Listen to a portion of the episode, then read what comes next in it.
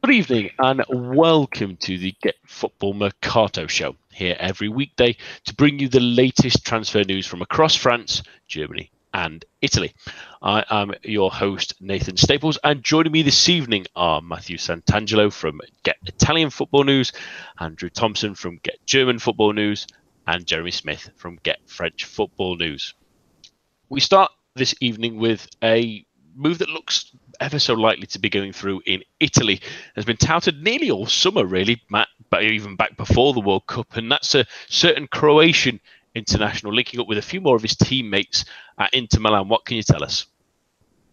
Yeah, so it looks as though um, Croatia's standout uh, defender, Sime Vrsaljko, former Sassuolo player, looks like he's coming back to Italy after all.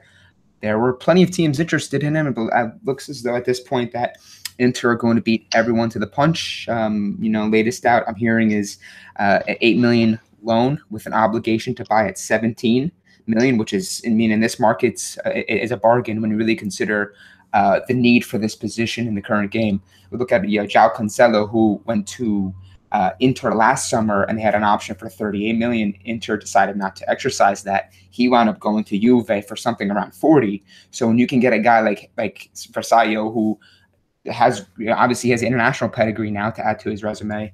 He has the experience in Serie A with Sassuolo, and now all of a sudden you're getting a guy who also has ch- Champions League experience, and he's pretty young too. I mean, this is the slam dunk move for Inter um, in what has been a great summer for them overall. Um, they've Radja Nainggolan, uh, Kwadwo Asamoah, uh, Stefan de Vrij on a free. So I mean, this is this is a slam dunk deal for Inter should they be able to pull this off. Again, there's a possibility that maybe Atletico plays a little bit more hardball because they typically don't lose in many of their transactions or their sales. Typically, they use usually get max price for most of their guys. I think at this point, if you look at the price for a guy like him, uh, it seems like a, it seems a little low in my opinion. I think he's probably worth a little bit more. But again, if maybe you're taking out some of the Premier League teams who would probably cough up a little bit more, it, it's it, you, you obviously can see why that you know him going back to Italy makes sense. And again, Inter have that Champions League to offer to players like him, and that's also very enticing. So if they're able to pull this off, again, it could be a couple days, maybe next week we'll have a little bit more of an understanding as to what the figures are, um, possibly a medical and possibly a, a confirmation of the player. But yeah, if they can pull this off, this would be a great move for Inter and something that would help them uh, quite a bit in, in, in not only you know Serie A but in uh, in the Champions League. Yeah, because it was really getting that Champions League football that has, has, sealed a lot of these deals. And ironically, it was Stefan de Vrij that might have been the man really that handed them to him with his old team at expense. But focusing on the Croatian, obviously he's been in Italy before. He's had a successful few years at, at Atletico Madrid. Obviously, they're maybe looking at getting a replacement in. But it, like you say, Matt, it seems like a bargain and a player that would, would fit straight into uh, Luciano Spalletti's side. Yeah, I mean, 25 million. That's, I mean, if you're really looking at, you know, what Inter have been able to get 25 million, assuming with the the figures hold up, the 8 million option, 17, I mean, excuse me, 8 million loan and 17 million option. If you look at what they've been able to accomplish the past two summers with that defense, they got Milan Skriniar for pretty 22, 23 million from Samp. He's obviously a hot product and someone who's been getting Premier League interest throughout the entire season. De Vrij was obviously getting Premier League interest as well from Chelsea and several others. Now you add Kwadwo Asamoah and Vrsaljko. I mean, that's a revamped defensive back line, and you know that's something that is definitely going to be um, difficult to break down domestically for sure, but also in the Champions League. The Inter building, they're building quite a team to compete. And again, you add Nainggolan into the mix. They're possibly even looking to get uh, Arturo Vidal, which would be sensational if they can do that. That'd be pretty much the cherry on the top for them. They got Lautaro Martinez, who is a coveted striker. So it's just kind of been a great summer for Inter overall. If you're an Inter fan, you got to be quite pleased with the uh, the activity that Piero Ausilio has been able to um, muster up because this team looks looks ready to go. They look like they're here for uh, here to stay and they're they're here to be a a contender in the Champions League.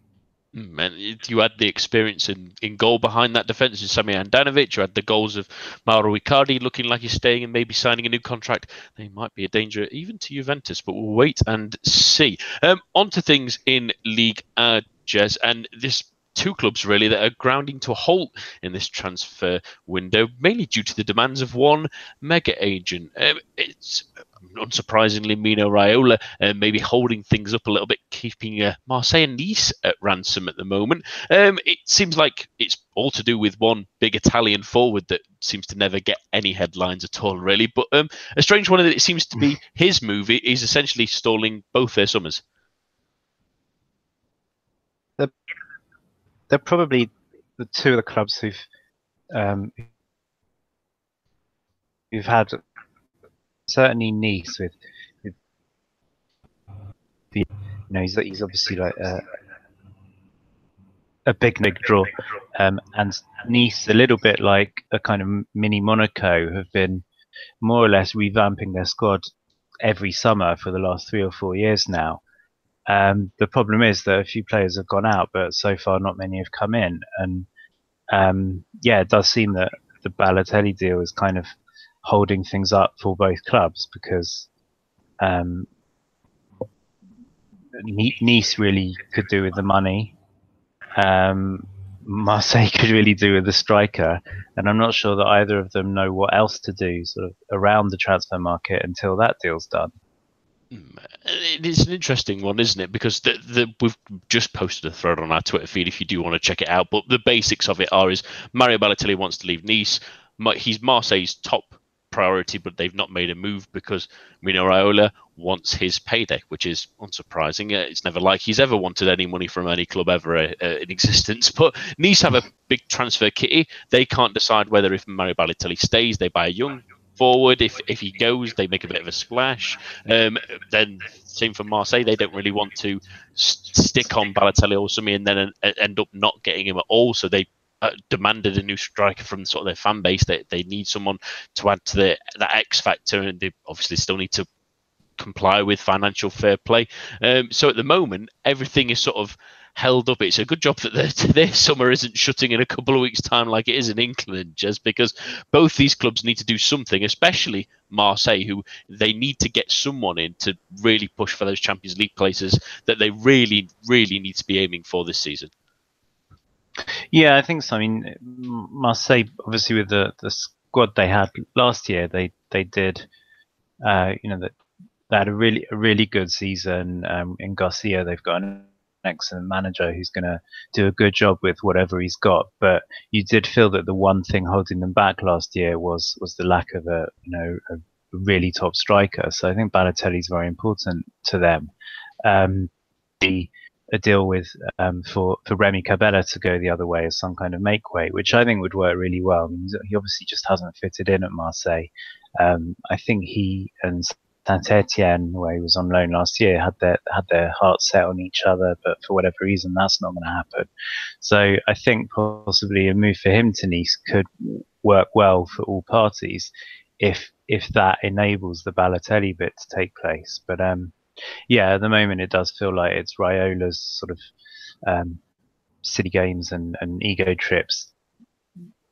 Amazingly, like having a huge effect on two of two of France's biggest clubs not being able to do anything yet at the moment.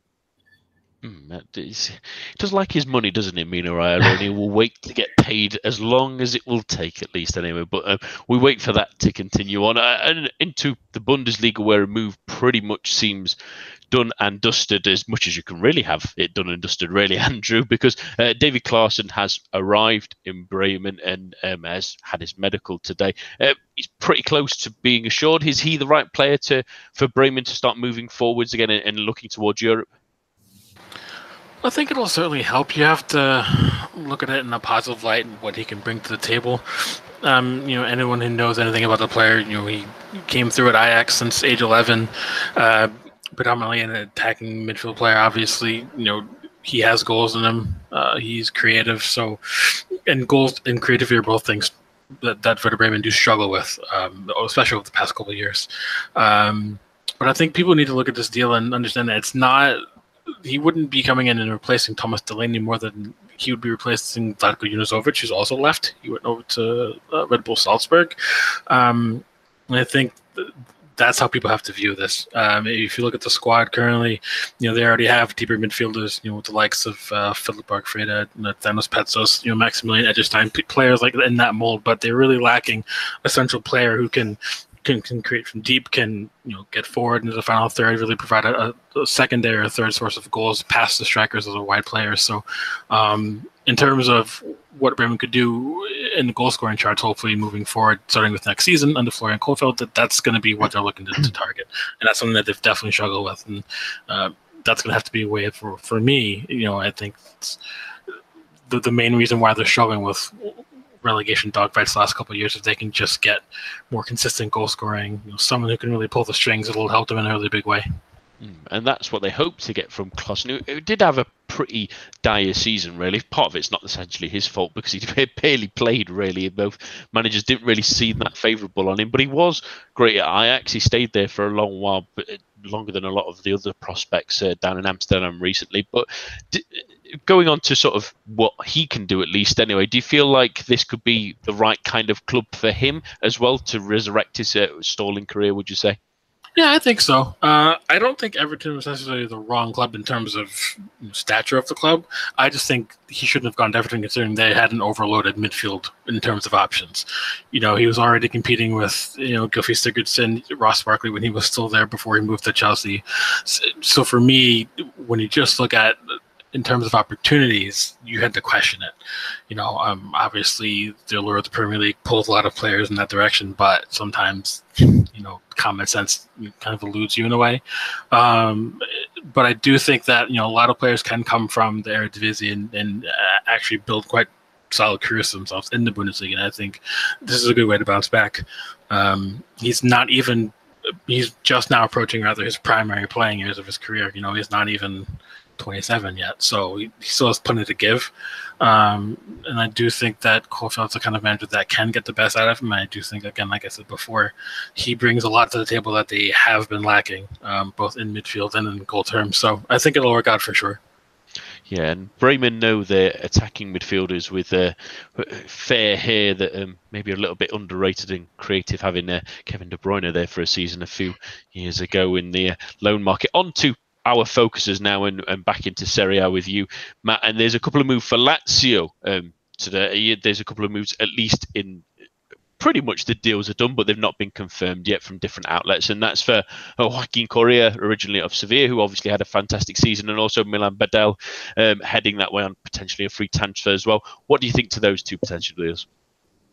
Well, Correa was like he, was a player that came from uh, Sampdoria a couple years ago. Um, Sampdoria again, they've they've been one of the teams that I myself have been focused on for quite some time now. Of course, Lucas Torreira, Skriniar, uh, Dennis Praet, who's still there, but is also being, you know, looked at quite closely. They have guys, you know, Patrik Schick is another one. So there's always players at Samp. They do a great job of finding talent, you know, spanning outside Italy and around Europe. Um, and then this is one of those cases where they they had a guy like him a, a couple years ago, sold him to Sevilla, but now it looks like that he's going to be coming back to uh, to Italy with Lazio interested. 16 million, uh, 16 million euros plus three million bonuses, which would be a pretty good deal for um, you know Lazio. Igli Tare, uh, their their sporting director, has done a great job. He's one of the best, in my opinion, in Italy, and I think he's starting to get the praise he deserves around Europe.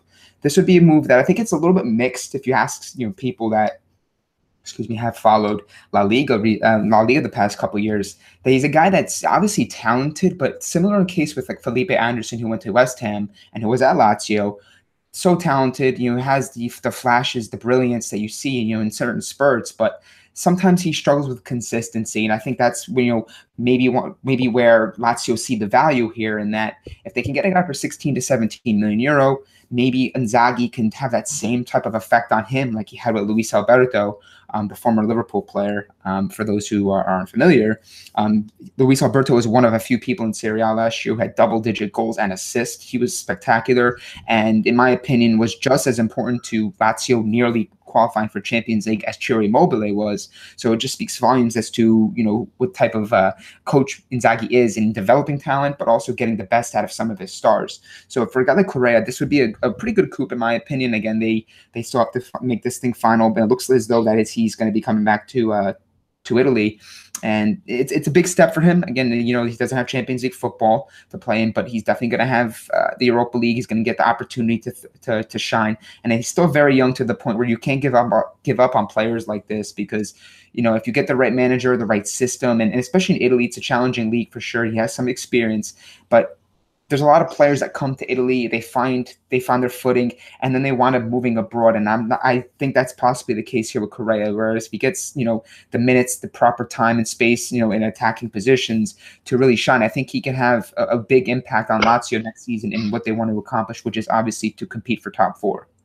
Yeah, and on to the other man in this, well, in Lazio's thoughts at the moment, Milan Badelj, obviously potentially a free transfer as well. Not just obviously what he brings. He was great at Fiorentina, had a couple of minutes in the World Cup as well for Croatia, a decent player, but as well as him being a good addition to Lazio, and it's a bit of a sneaky one, this one, Matt. Um, does this potentially, for those other excited parties that are looking at a certain Milinkovic Savic, thinking that maybe there might be an opening for Lazio saying he's maybe a replacement for him? Well, I think with uh, with Badelj, he's you know he has been he has been linked to Milan quite closely the past week, week and a half, and really since he became a, a free agent after his contract expires with Fiorentina.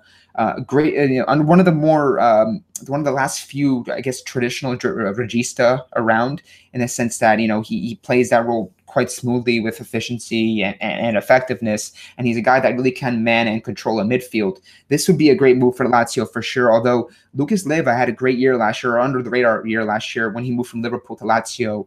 Um, again, it's that same type of system where there's players that Simone Inzaghi is, is observes and he feels that they can fit. A guy like Badelj on a free transfer is really a no-brainer. He had interest from Milan, he had interest from Zenit St. Petersburg, but if he's able to stay in Italy, I think it's it, it bodes well for him. As for Milinkovic Savic, it's it's weird because it, it seems as though that all these teams that are possibly interested in him um, they don't want to they're not paying 130 140 like lotito wants. And, and i understand why the asking price is what it is but at the same time it's these teams are saying we're not going to go and, and, and break the bank for a guy who had really essentially a one a year and a half, one and a half good years in italy. 130 140 million for me is a little bit steep and i wouldn't be surprised if a team like maybe like real madrid if they get desperate towards the end do decide to splash. But you know, if we're going by if Badelj is a free agent, uh, excuse me, if he's the replacement option for a possible uh, Milinkovic Savic, I don't think so because I think they play two different roles. In that Milinkovic Savic is a guy that usually charges forward. He's that physical presence in the air, and really a guy that just couldn't. He's kind of that that Serbian Paul Pogba. We've heard that so many times. I'm not going to say they're a direct comparison because Pogba, a World Cup winner, playing for Juve, um, obviously at, at Manchester United now, but at the same time um, I, I, think Badelj is a guy that's going to be more anchoring that midfield, and he's going to allow guys like Milinkovic Savic to push forward and be a more of an influence in the attacking third. Again, should he stay? So it's going to be interesting. There's obviously we're not done hearing from Milinkovic Savic on a possible transfer, but I don't think they're they're they're mutually exclusive in that if he does come in on a free transfer Badelj, it's going to free up them to say, hey, you know, maybe we could sell this player because I think it's quite quite clear that Lazio really know what type of talent they have in Milinkovic Savic, and if they do manage to keep him for another year, um, his value can only skyrocket with teams' needs for you know creative, influencing uh, players like him. Yeah, absolutely. It was just more. Some people might start doing the FIFA maths of saying he's a centre midfielder, he's a centre midfielder. The, done deal. Um, on to some other news around uh, Italy, uh, one involving a Premier League club looking at um, a player, and that's they're looking into Rugani potentially joining them. They're supposedly putting in a big offer for him. Soon enough, Maurizio Sarri's obviously seen enough of him in Italy. Uh, what can you tell us, Matt, about Rugani and how he may fit in at Stamford Bridge if he was to go? Well, Rugani, this is an interesting one because for I mean, he's been a touted player for a while at Juve. Of course, uh, he's been there for several years, really playing more of a uh, more of a you know, super sub role in that he play in some against some of these provincial sides, maybe get occasional uh, spell in the Champions League for Juve. But overall, it's been throughout this you know his his last four years, three years at the club, give or take. It's been really just been BBC and Benatia involved in getting all the minutes. Um, now that's what's kind of freeing up the possibility that maybe he will decide to you know to go to and experience uh, life in England again. The link Maurizio Sarri is at Chelsea now, who also coached him at Empoli and really one of his best years as a as a as a footballer. And that's speaking volumes because he is still he is so young, but at age I think 19 or no 20 or 21, you know, he the guy didn't commit a he didn't have a single yellow card to his name, and he was really one of the best players in the league at an Empoli side that you know is start was, was starting to get the praise and stuff because obviously Sarri was attached to them. I think for Rugani, if you're looking at from a Chelsea's perspective, this is a good move for them, and I think something that's you look at the connection between Sarri and Rugani, and you could say, you know what, maybe it's a little steep, but this is a guy who's 23, 24, who's not even close to hit in his prime years. If you if Sarri manages to be able to, you know, convince the Chelsea board to bring this guy in, again, the, the fee will be steep. But what what fee isn't steep for a good you know good central defender these days, right? I mean, looking at the prices, it's constantly going up. Virgil van Dijk, you're looking at um, you know Laporte, you're looking at Stones. The price is always going up. So if you're Sarri and you can get to say this guy's a slam dunk addition us long term, I think there's definitely a move they want to make. Again, 55 million euros is the reported fee. However, Juve are playing a little hardball. They don't want to get rid of these guys because they do realize they do have quite a bit of value. Uh, same thing with Mattia Caldara, who Milan are after. So it's going to be interesting. I think this is a, a, a story to continue to watch because – we know that Juve still want to make some additions elsewhere, specifically in the midfield. Um, and you you assume that you know they would possibly part ways with one of Rugani or Caldara. Um, but again, if Bonucci comes to Juve, what does that say about their trust in Rugani? So again, it's really interesting. It's kind of again, there's always these moving parts. One domino has to fall for maybe Rugani to go to Chelsea. Maybe they get Bonucci back and they say, you know what, Bonucci's in the fold. We're going to try to go for Champions League. We don't have time to wait for a guy like Rugani. Let's cash in now and let's move forward. So it's going to be interesting. But I think, again, Chelsea would be getting a really good young player and someone Maurizio Sarri quite likes because um, of their past experience. Mm, and yeah, Juve maybe you want to be careful about selling too many young defenders, given that hmm. Chiellini and Barzagli aren't getting any younger, at least. Anyway, uh, final bit on, on Serie A, and it's, it's involving a Juve player again, in Marko Pjaca, who is interesting. A number of English clubs, Leicester, Everton, have all been linked with him today. Um, he's a player looking to get a move, really, Matt, because he's, he's ready for that first team football, having been on loan last season at Schalke as well. Um, do you think that that sounds like a, a goer there for him to head to England?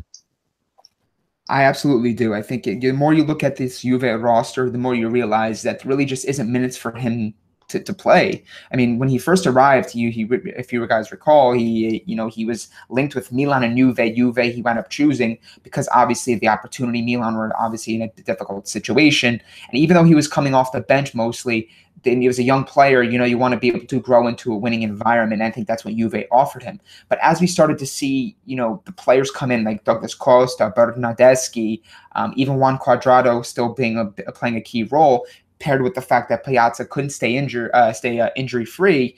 Now you're starting to see it's more not. It's I think Juve selling to Leicester City is more not indicative of what they believe in his talent because I think they do know he's very, very, very gifted. But I think it's more that they don't really have the they, they don't have the flexibility to offer him the minutes to see how gifted he really is because again we all know what Juve's ambitions are when you got add a guy like Ronaldo you want to bring back Bonucci it's Champions League, it's treble. That's what they're going for. So you really look at Pjaca and you think he's he's just surplus to requirements. For Leicester, I think it's a great move if they can get him on a pretty good price. He's a guy who's still very young, obviously very very gifted, very talented. You know, he has the experience um, for Croatia as well. So if Leicester can pull this off, I think it's a good piece of business for them, and it's something that can then maybe fetch him a profit down the line. Again, should the the price not be too steep, and he does perform for him got big shoes to fill if he does head there, um, with Riyad Mahrez being the potential uh, Maniesta off seat, at least who's headed to uh, Manchester City. But on to league um, matters now, and unfortunately, Jez, it's a lot of moves out of the league really more than anything, but some very talented players at least. And one starting off with is Youssouf Sabaly, who looks like he's off to Italy, ironically, and to Napoli, possibly to play um, sort of a a role that well Ghoulam would have played if he if he wasn't injured uh, towards the end of last season. Maybe he would have helped there. But uh, a good player for Bordeaux last season, and they'll, they'll be sad to see him go. Uh, yeah, I think they will do. One of the one of the more consistent Bordeaux players. They they kind of had a, a very up and down season, and he, he was one of the few who sort of um, turned up sort of week in week out throughout throughout the whole campaign. Um, yeah, I, I like Sabaly. I think he's a really good professional. He's had, you could argue, he hasn't had the easiest career so far. Um, sort of, he's been on PSG's books for, for the longest time, but has never actually played for them. Sort of kept being shipped out on loan. He went to Evian, then to Nantes, and then Bordeaux. And wherever he's been, he's turned up. He's done a really good professional job. Um, he's been able to play either fullback position, both of them well. Um, last couple of years, I think he's added a lot more to his game in terms of sort of supporting the attack and coming up with quite a few assists. Um, I think even in terms of sort of international football, he's sort of taken knocks and, and come back from them. I mean, he was part of the France under 20 team that won the World Cup in 2013. Um, half that team, maybe not half, but three or four of that team have just won the full blown World Cup. Um, he obviously, because of what's been happening in his club career, hasn't come close to the full France squad, but has opted to play for Senegal, and has you know played well enough that he's played as well in played his way into the squad, and um, so he's still got his sort of World Cup appearances. Came up with an assist against Japan as well. So um, yeah, it's a talented fullback and just a, a really good professional as well. And I think Bordeaux will be relatively pleased, at least anyway. A figure believed about 20 million euros is is a nice fee for a right back, really, especially when he's only really been on, on the books for a year or uh, uh, so. Obviously, it was on loan previously to that, but I think they'll be at least happy with the fee. Uh, another fullback on the way, and we, we kind of expected him to eventually go somewhere. And it looks like uh, Jerome Roussillon will be heading to Wolfsburg. They pre- seem pretty uh, happy that a deal may be done. And the Montpellier man this season, Jez, has been pretty terrific, really. And the defensive side, really seems like their only creative force, really. But uh, at the same time, maybe it seems like the right time for him to make a, a bigger move. Yeah, um, you said that um, uh, it's all moves out of France at the moment, and unfortunately, that, that often seems to be the, the case. Um, I mean, on the upside, it that that's why I think France produce so many good young players because they get more chances than they would elsewhere. Um, but a lot of the clubs seem to also have this. Um, in France, they call it bon de sortie, which is I was going to say get out of jail card, free card. That makes it sound a bit worse than it is, but it seems that you know a lot of sort of long-serving players will come to deals with with everyone in the background, saying, you know, have one more good season for us, and we'll let you go next year. We, next summer, we won't cause any fuss.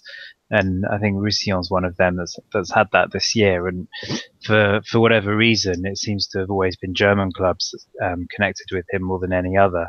But yeah, for for, for a while now, he's been a, a really good player. But I think this season was probably his best yet. And um, you have a look at sort of not his heat map, but his kind of starting position, and it's basically everywhere all along the on, along the left wing.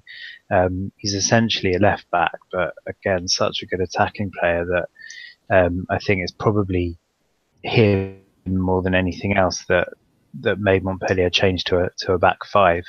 Um, with um, you know th- three strong centre backs, but with him given the freedom to, to really sort of rampage up up the left, and he's he's yeah he's been a key part of their their team, both in terms of I think they're possibly were the second best defence in Liga, um, and as you said, they're not necessarily the most attacking force, but a lot of it did come from him, and yeah, as well as helping the defence, he also came up with I think three goals, three assists, something like that. So um, yeah, really exciting, quick player. Um, again, just very enthusiastic and always getting stuck in, and the kind of player who definitely I think become a fan favourite. Mm, yeah, rightfully so because he, he was excellent at Montpellier last season, and uh, they may start to worry with him and, and Nordi Mukiele off the books. They might not be as strong next season, at least offensively, at least. But another another exit again of finishing off tonight. Really, hopefully one that might not come off. Otherwise, uh, Paul Rich Allen might have a heart attack, really, because Benjamin Bourigeaud has been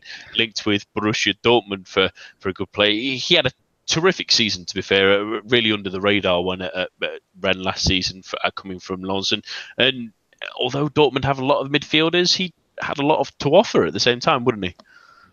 Yeah, definitely. I mean, as you said, poor Rich, um, Rennes lost Gnagnon yesterday, and immediately there's, there's rumours of, of of going. He he sort of he served his time at Lens, did very well there, starting quite young, kind of went up and down um, divisions with them but um, has always been one of their standout players. And then last year was kind of um, the test for him, sort of going up to Liga, going up a level. Um, could he handle it? And he's, I don't think it's an even even an argument that he was um, one, if not the, the best best play, Rennes player last season. Um, again, he can play pretty much anywhere in the forward half. Um, nominally a sort of attacking central midfielder, but can play on the wings, can play even further up as well. Um, he's you know, he's he's their main set piece taker. He can score from free kicks. He's got a great long shot. He's good in the air. Um, he can really do a bit of everything, and and I'm again not surprised that he's become a, a sort of hero amongst Rennes fans. And I think I, uh, Rennes have said that they're not even going to consider any offers under 25 million euros. But um, to be honest, even that would be cheap for him unless there's sort of lots of add-ons and sell-on clauses because he really is an, an excellent player who I think you know there's obviously a hell of a lot of competition in the France squads, but if he carries on on his upward curve, I, I, I really think that he could push his way to the fringes of the of the France team. I mean, it's, yeah, it'd be a genuine shame for us to finally see him have a, a good season in, in France in, in, the top division and, and, head straight out again. But uh, we've given you a chance to stew on those two, Andrew, really, because obviously we wanted to get the, the French perspective on it first, but, but onto the sort of German perspective for both of those moves. Uh, Wolfsburg. Uh, had a pretty dreadful season by most standards last season, but have always got the clout to sort of bounce themselves back up again. Uh, they need more attacking players. Uh, they need more defensive players. And Roussillon sort of ticks both those boxes. And, and a left back since Ricardo Rodriguez headed to uh, AC Milan it has been a little bit of a weakness, and, and potentially now bringing him might might, uh, might improve that. Well, I mean, it might, but I don't. I mean, I guess for me, I don't know. I just don't see it. It's hard for me to, I guess, to get at the moment. But at left back right now, there's Yannick Gerhardt and Gian-Luca Itter already at the club.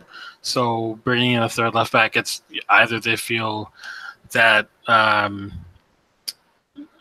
uh, Roussillon's going to come in and compete with uh, with Gerhardt while Ito is going to go out on loan. They're still developing, maybe in under 19s, or they feel like neither of them is going to be potentially good enough. Uh, again, there's also there's nothing wrong with obviously having depth, and obviously uh, is only 19 years old, so um, there's no sense in necessarily rushing him. And if he's going to be second choice behind Gerhardt, he's not going to get enough time um, to really truly get that next level of development. Obviously, you know, once you're 19 or 20, you need to be playing minutes, don't you? So um, if they're planning on loaning him out and then just having Roussillon and, and Gerhardt compete for left back spot, that wouldn't necessarily be a bad thing. But then you also have to question the long term options. You know, Gerhardt himself is only 24 years old, so if if there comes through, if whether if it's his loan or for the development in the 19s, then you can have three left backs at the club. But then what's your next step when it comes to that? You know, you don't want an overload in one position in your first team, then that's going to cause maybe some selection problems.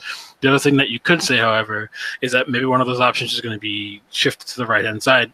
Sebastian Jung and Paul Verhaegh both injured, so they only have one right back currently in William. So perhaps if if I don't know if Roussillon can play on the right, or maybe they'll shift it to Gerhardt. Maybe they're potentially, if that's the case, then that would make complete sense. But it is good to see that they're at least trying to address issues. Wolfsburg is one of those clubs that have they have such potential, but they never really realized that potential except for that one season uh, where Kevin De Bruyne was absolutely brilliant for them. So it'll be interesting to see uh, how they move forward in that position and, and how that'll affect potentially other parts of the park. Yeah, I'm always surprised by even though Wolfsburg struggled incredibly last season, how they can still attract so many good players. And also onto the, the other deal, really, and, and we've talked about Bourigeaud. He, he's a bit more of either a centre midfielder or a right midfielder. It doesn't feel like he quite fits into that Dortmund squad with them playing more advanced wingers. He doesn't really quite work in that role. Uh, maybe he might play as, a, as an attacking midfielder, but does he fit straight in? They've just bought Delaney as well.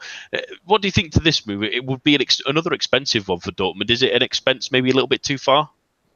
Well, I don't know if it's an expense too far. Obviously, there's all that the speculation about where Julian Weigl is going to end up. You know, it, obviously there, there seems to be growing credibility and, and, the possibility of him going to PSG with Thomas Tuchel. So, um, and a lot of the fans are done with Nuri Sahin, and if they're looking to move him on as well, then they're actually potentially lacking in true central midfield options. Dženis Burnić came back from a Stuttgart loan, but there's no telling if he's going to actually fit into Lucien Favre's first team plans. Obviously, they brought in Thomas Delaney and Mahmoud Dahoud still there, and Sebastian Rode is still there, but that would still leave them maybe a bit short, especially if they're shifting players out. So, in those terms, I think it would make sense. But uh, when you look at that team, obviously that would be probably the only place he could fit into it because you know they're not lacking in attacking options either as you know central attacking midfielders or uh, left or right side attacking players. So um, if that move does go through, for me personally, I think it means that one of Weigl or Sahin are, are leaving the club, or potentially both of them. So it'll be interesting to, to monitor that and see if that's maybe the signal for one of those moves to happen. Yeah, and on, on to other things in the Bundesliga, it is, has been a little bit more quiet today. Surprisingly, maybe they they uh, they got through a lot of it yesterday with Schürrle heading for the loan deal and such. And Muto's deal obviously has been confirmed, so we'll, we'll sort of skip that one this evening. So uh, uh, on to uh, one we briefly mentioned last night, at least Andrew, and that was um, Leon Bailey. Um, we are talking about him potentially. Napoli was in, oh, not Napoli, sorry, Roma was interested in him. There was things from the sporting directors at, at the club saying uh, Bayer Leverkusen were categorically not going to sell him. But at the same time, today the Jamaican has maybe hinted that he does want to leave. I think it depends on if you want to listen to the source. I've not personally seen anything coming out of Germany at the moment that commented on that, but it's come from the Daily Mail saying that he would like to leave this summer. I mean, that was always a possibility. Obviously, Leverkusen are going to want to keep him for this season um, or as long as possible but he is of that talent level that he's going to attract bigger clubs, and he already has done. You know, there, there was a lot of interest, and he was heavily scouted at certain points last year. Um, so it wouldn't surprise me if potentially he's looked at the field that are looking at him and maybe said, you know, this is now my chance to actually move on. There are other good young attacking players in Europe, especially currently. So if he doesn't maybe take his chance now, moving on to a, a club with a bigger profile, those clubs will move elsewhere.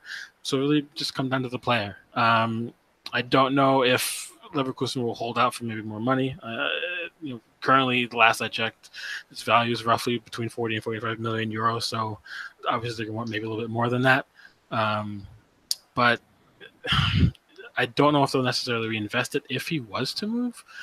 When you look at the squad right now, uh, you know, like I mentioned yesterday, you know, Kai Havertz is still there, Julian Brandt is still there, and I, he did sign a, a contract extension. But they also this summer brought in Paulinho from Vasco da Gama, uh, Karim Bellarabi is still there, Kevin Volland can slot in on a, on a the right or left side attacking role. Um, and then there's Sam Schreck, who's come through at the 19s, who's just come into the first team as well. So they're not short on players who can play in wider areas or, you know, behind a center forward. So they are equipped to deal with replacing him in house, not necessarily with reinvestment, and that's something that Leverkusen traditionally struggle with. You know, they're they're not really known for shelling out a ton of money, and much to their fan chagrin. But it's also worth noting that this summer they also brought in Mitchell Weiser from Hertha Berlin, and you know, obviously he played right back at, Hertha, but he came through at Bayern Munich as a right side attacking player. Um, and you can say something about Benjamin Henrichs as well. He came through at Leverkusen's uh, youth system as a right side attacking player. Um, and Bailey predominantly plays on the right side. Uh, Julian Brandt usually slots in on the left. So there are plenty of options there if he does move on. It wouldn't surprise me if maybe something did materialize if those links to him wanting to leave the summer are credible, but it also wouldn't shock me if he stayed one more season and then left next summer. So. Mm. Yeah, it's going to be an interesting one to follow because he's certainly going to be a name in the news for the next two weeks at least while the, the British window stays open. Um, final bit of news tonight, and that's um, a, a, club and a player that have been linked plenty of times recently, and that's Borussia Mönchengladbach and uh, Reece Oxford of West Ham United. Obviously, went on loan there. Um, last season, came back, went back again. It, it, was a bit of a strange one, really, but now it looks like Gladbach are looking to try tie down a permanent deal. We've heard of Max Eberl's sort of appreciation of the young generation of English footballers, and he wants to make true on that by by purchasing his first one. Well, I think this this will be a move that would probably suit him. Uh, and I think it would be targeted by the fact that Jannik Vestergaard has left the club. He went over to Southampton, obviously. So right now, currently, if you look at the squad, there's a place for him in the first team. They really only have two, maybe three center backs that are truly first team ready at the moment. You know, you have the German national uh, Matthias Ginter, and then you have Nico Elvedi. Uh, apart from that, you know, Louis Beyer and Florian Meyer, they're both 20 and 18 respectively, and Mamadou Doucouré is actually injured, um, and he's also still quite young. You know, he's only 20 years old. So uh, Oxford is young himself, but he would have maybe settled a little bit better at the club. You know, he he'll understand what's expected of him. Uh, Gladbach do have a history of bringing through young players and trusting those young players if they feel they're good enough. You can think of Michael Cuisance as a prime example. You know, the, the French youth international. He's done absolutely brilliantly for them uh, last season, and he's been given some serious minutes despite being young. Denis Zakaria is another example in midfield. I know Oxford can play midfield, but it's the fact that Zakaria and Christoph Kramer and Tobias Strobl and Cuisance do get a fair amount of minutes for the team that you'd have to think that this would be them targeting um, another option to, to to fill the void that Vestergaard would have left. Uh, and obviously, the price point is relatively attractive for a young player who does have some high level potential. 16 million really isn't that steep of a you know amount of money to pay for it. So I think it'd be good business if it does go through. But at the same time, 16 million is a statement of intent to say that Oxford is a player they want for the future, and let's hope that that comes to the case at least because might not get the minutes at West Ham, which is a little bit worrying from an English perspective at least. But that's all we have for this evening. My thanks to Matthew, Andrew, and Jez for their company this evening, and all of you at home, of course, as well. Uh, please do join us again tomorrow for more from the crazy world of the transfer window.